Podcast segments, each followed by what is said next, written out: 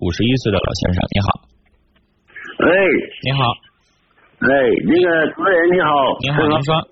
哎，我吧，就是头几年，头三四年吧，跟我的侄儿、呃姑爷、呃侄女，俺们在一起做买卖。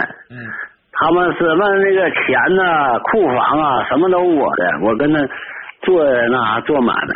完了后期就是分伙了，分伙了，整的现在可那啥了，哎，都到一起啊，你一瞅我，我瞅你的，都不愿意说话，都像可那么那啥似的。我是他的叔叔，我总觉着心里憋了吧屈的。你说我对他们天高地厚，他那些白眼狼啊，我就生气一天。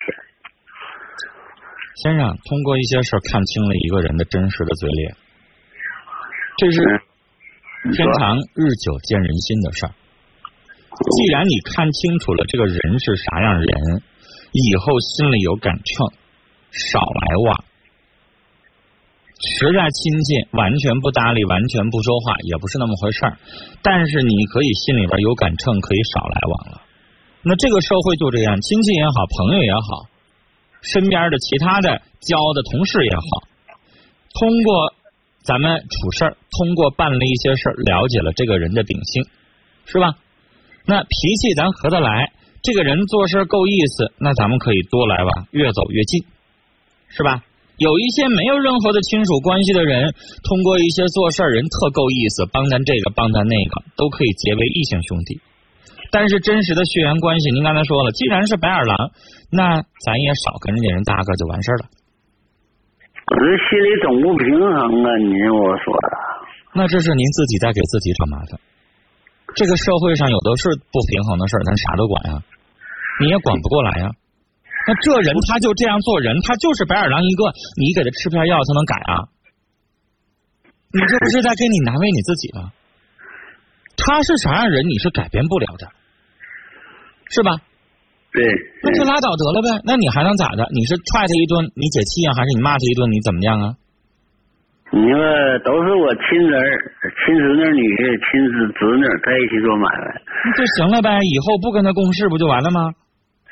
你说他挺近的亲属，不是说那啥的，也跟外人吧也好再近的亲属，你亲兄弟、隔人兄弟姐妹，他要是在这方面要是不清不楚的，他不一样闹纠纷吗？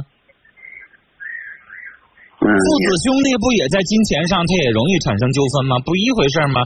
我不天天接电话，父母兄弟在照顾老人方面天天出问题的，这不哪天我都有这样的电话吗？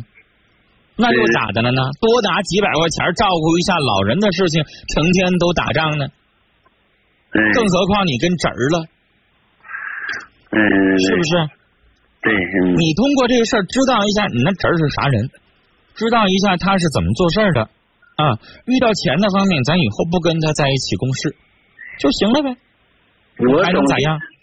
我就是我做的天高地厚，我领着他们做买卖挺好。现在老先生，你要再摸到这个，您就成祥林嫂了。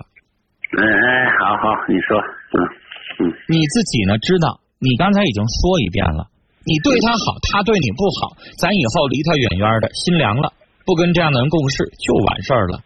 祥林嫂一样的，天天磨到来磨到去，一遍话说两遍，一遍一遍的，别人听了最后也不解决问题。啊，您自己呢，不要跟自己较劲，有一些事情品明白了就行了。兄弟聊到这儿，再见。